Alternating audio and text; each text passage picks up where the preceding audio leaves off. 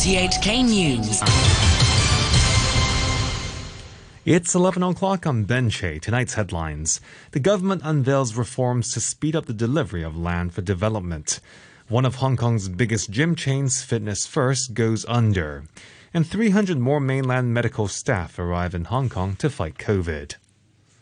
The government has unveiled a series of reforms it says will speed up the process of delivering land for development by as much as two and a half years.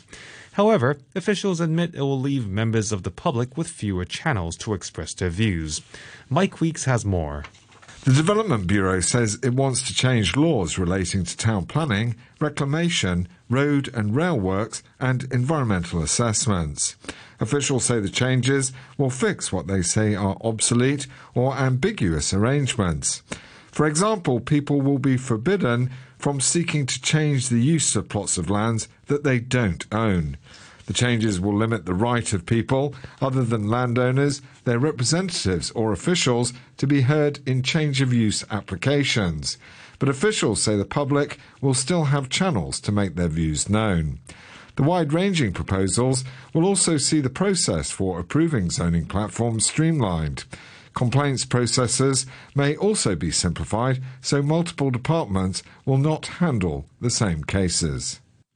But a researcher from LIBER Research Community, an independent think tank, says he believes the new plans by the Development Bureau would greatly reduce public participation in town planning. Caesar Lang said a lack of public scrutiny and engagement could affect quality of future development projects. Of course, you could always increase the speed by cutting procedures, but that is at the expense of some of the um, meaning of these procedures. One of the most prominent features of this uh, amendment is to greatly reduce the time and amount of public participation. Planning is not just about the speed, it's also about the quality of planning. So if you have a planning project that is not what the public has wanted, it, it is not necessarily a good plan. One of Hong Kong's biggest gym chains, Fitness First, has announced its closure, citing what it called prolonged challenges. The chain said its management, parent company, and shareholders had exhausted all avenues to keep the business alive. It says it's in touch with customers at its eight gyms about their service plans. Gyms and other entertainment venues have been shut since January to stem the spread of COVID. Gordon Yao from Hong Kong Fitness Guide said he's not surprised by the closure of Fitness First, as big chains struggle with huge rent bills. I think we are not expect to open before 420, but we hope that we can open as soon as possible because it is so hard for us to survive if we cannot open for more than three months. I think the cash flow of many gyms and fitness value is very difficult right now. Another 300 medics have arrived from the mainland to take care of COVID patients here. Most of them will be based at the Community Treatment Center at Asia World Expo. Chief Executive Carrie Lam personally welcomed them at the Heung Yuen Wai control point and expressed her gratitude for their work. She said the team was drawn from 22 top-notch hospitals in Guangdong. They are all highly qualified and well-trained medical personnel working in the, the highest grade of hospitals in the Guangdong province. The other is uh, they have all been um, uh, selected to come based on their knowledge of Cantonese, their knowledge of English, and also their previous anti epidemic experience in Guangdong or in other parts of the mainland, just like in Wuhan. And uh, they're also very young. so uh, they will be um, a, a major uh, uh, boost to the uh, workforce of the hospital uh, authority. And some news just in. The Japan Meteorological Agency says a 7.3 magnitude earthquake has struck Japan's Miyagi prefecture and that strong tremors have been felt in northeastern and eastern areas of the country. A tsunami advisory has been issued.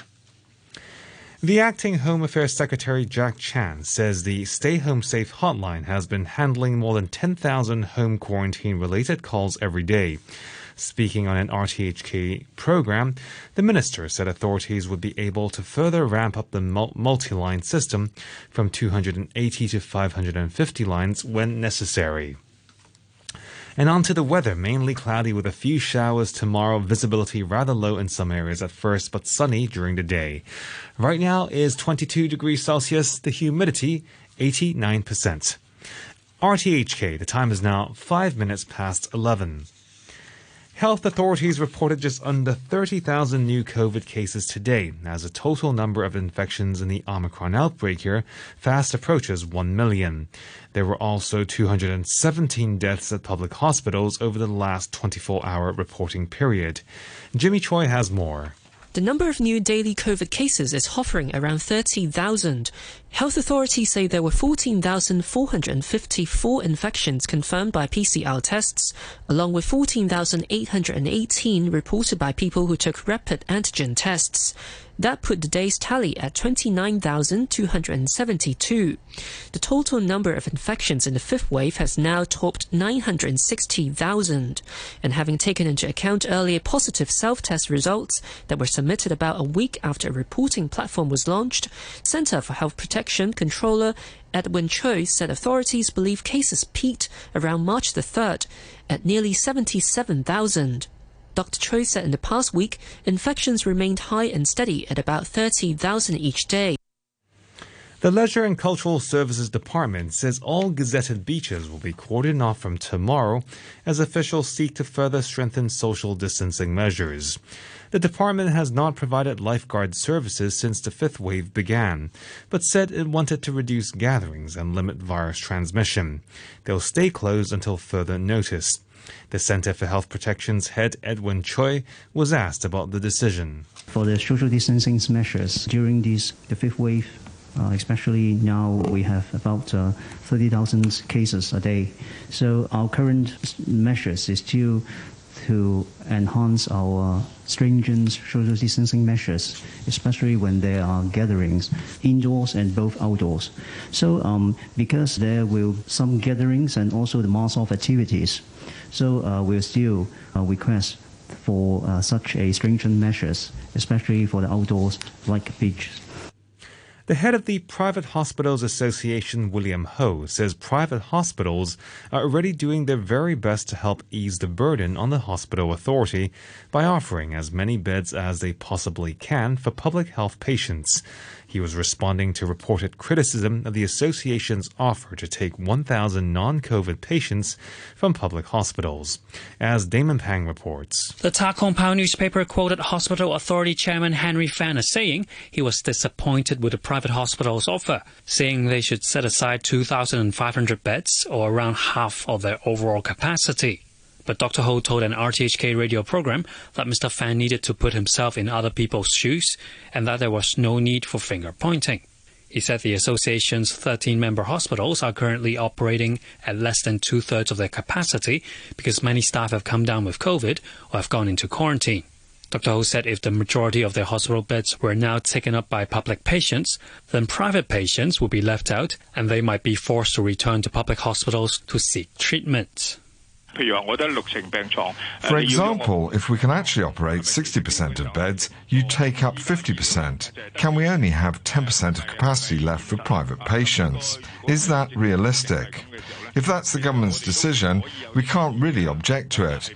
But then, is it that after you fill up public hospitals, you fill up the private ones? Patients can't go anywhere if they don't have COVID. They will just go back to A&E departments in the end, right? Dr. Ho also pointed out that new antiviral drugs to treat COVID patients are not yet available at private hospitals or their clinics. Paxlovid, which has proved to be effective in reducing viral loads and could cut deaths and hospital admissions by up to 90%, is now being used in the public health system. But the president of the Society of Hospital Pharmacists, William Chui, told RTHK the Pfizer pills may cause harmful reactions if taken with other prescription medication. He urged COVID patients to provide doctors with a list of medicines they've been taking to help them decide whether to prescribe the new antiviral. A senior Communist Party official in Jilin says the province is in a last-ditch battle against COVID. The northeastern region, bordering, bordering North Korea and Russia, accounted for three quarters of the mainland's total new cases reported today, which were down significantly from Tuesday. Mike Weeks reports. The official Jilin Daily newspaper reported that authorities have called for blanket testing in the province, with Provincial Communist Party Secretary Jing Jun-hai urging health departments to ensure not a single person is missed. The National Health Commission reported 1,456 new COVID cases in the province, the vast majority of them in the city of Changchun. New local infections nationwide totaled 1,860, down from over 3,500 on Tuesday. The number of new asymptomatic cases, which the authorities do not classify as confirmed infections, stood at 1,338, compared with 1,768 a day earlier. Although Jilin's infections had fallen dramatically from the day before, they were still over a thousand for a fourth consecutive day. Mr. Jing described the battle to stamp out the mainland's worst COVID outbreak in two years as having entered a critical stage. Shanghai saw five new local infections and nearly 200 asymptomatic cases. Guangdong logged 59 new locally spread COVID cases, 55 of them in Shenzhen. Provincial health authorities also confirmed 19 imported infections from Hong Kong. Japan says it is lifting COVID restrictions imposed on Tokyo and 17 other prefectures as its Omicron wave ebbs after record infection rates last month. Prime Minister Fumio Kishida told a news conference that quasi emergency restrictions would be lifted as of March 21 and that the country would sl- slowly start returning to normal. Ukraine's President Volodymyr Zelensky has used a rare live address to the U.S. Congress to make an emotional appeal for more help from America to fight the Russian attack on his country. Speaking via video link from Kiev, he pleaded for the U.S. to impose a no fly zone over Ukraine or at least to supply fighter jets. Mr. Zelensky also told President Biden that the U.S. had a vital role in ensuring global peace. Being the leader of the world means to be the leader of peace. Peace in your country doesn't depend anymore only on you and your people. It depends on those next to you, on those who are strong. Strong doesn't mean weak. Strong is brave and ready to fight for the life of his citizens and citizens of the world. President Biden has previously insisted he would not impose a no fly zone, fearing it would lead to a direct confrontation with Russia. But the U.S. is offering further military aid to Ukraine. A ballistic missile launched by North Korea from an airfield near Pyongyang has exploded shortly after being launched. The BBC's Laura Bicker reports from Seoul. The suspected ballistic missile test failed, but it will have allowed North Korea's scientists to learn what works and what doesn't. The specialist website NK News has a photograph from a source in Pyongyang which shows a red tinted ball of smoke in the sky, which experts believe would be consistent with a catastrophic failure. North Korea has carried out nine successful weapons tests this year. The US believes two of those tests involved parts of a new long range missile. Washington has stepped up surveillance in the region and has condemned the launches. But in his 10th year in power, Kim Jong un seems undeterred. To finance, and Hong Kong stocks today recouped more, most of their more than 10% loss over the previous two days after Beijing pledged much needed support to beaten down markets. The Xinhua news agency said authorities would maintain capital market stability and adopt measures to handle risks for troubled property developers. The news lit a fire under the Hang Seng Index, which rocketed over 9% or 1,672 points to close at 20,087. Turnover soared to more than $300 billion. The Shanghai Composite Index climbed 3.5% to 3,170, while Shenzhen shares finished 3.6% higher at 2,086. And in sports, a spokesman for Ken Griffin, the founder of the hedge fund Citadel, says he and the owners of the U.S. baseball team, the Chicago Cubs, plan to buy English Premier League football club Chelsea. Griffin and the Cubs owners, the Ricketts family, have formed an investment group that is set to make a formal offer for the London club on Friday. And to end the news, the top stories again. The government unveils reforms to speed up the delivery of land for development one of Hong Kong's biggest gym chains, Fitness First, goes under. And 300 more mainland medical staff arrive in Hong Kong to fight COVID. And that's the news from RTHK. RTHK Radio Three.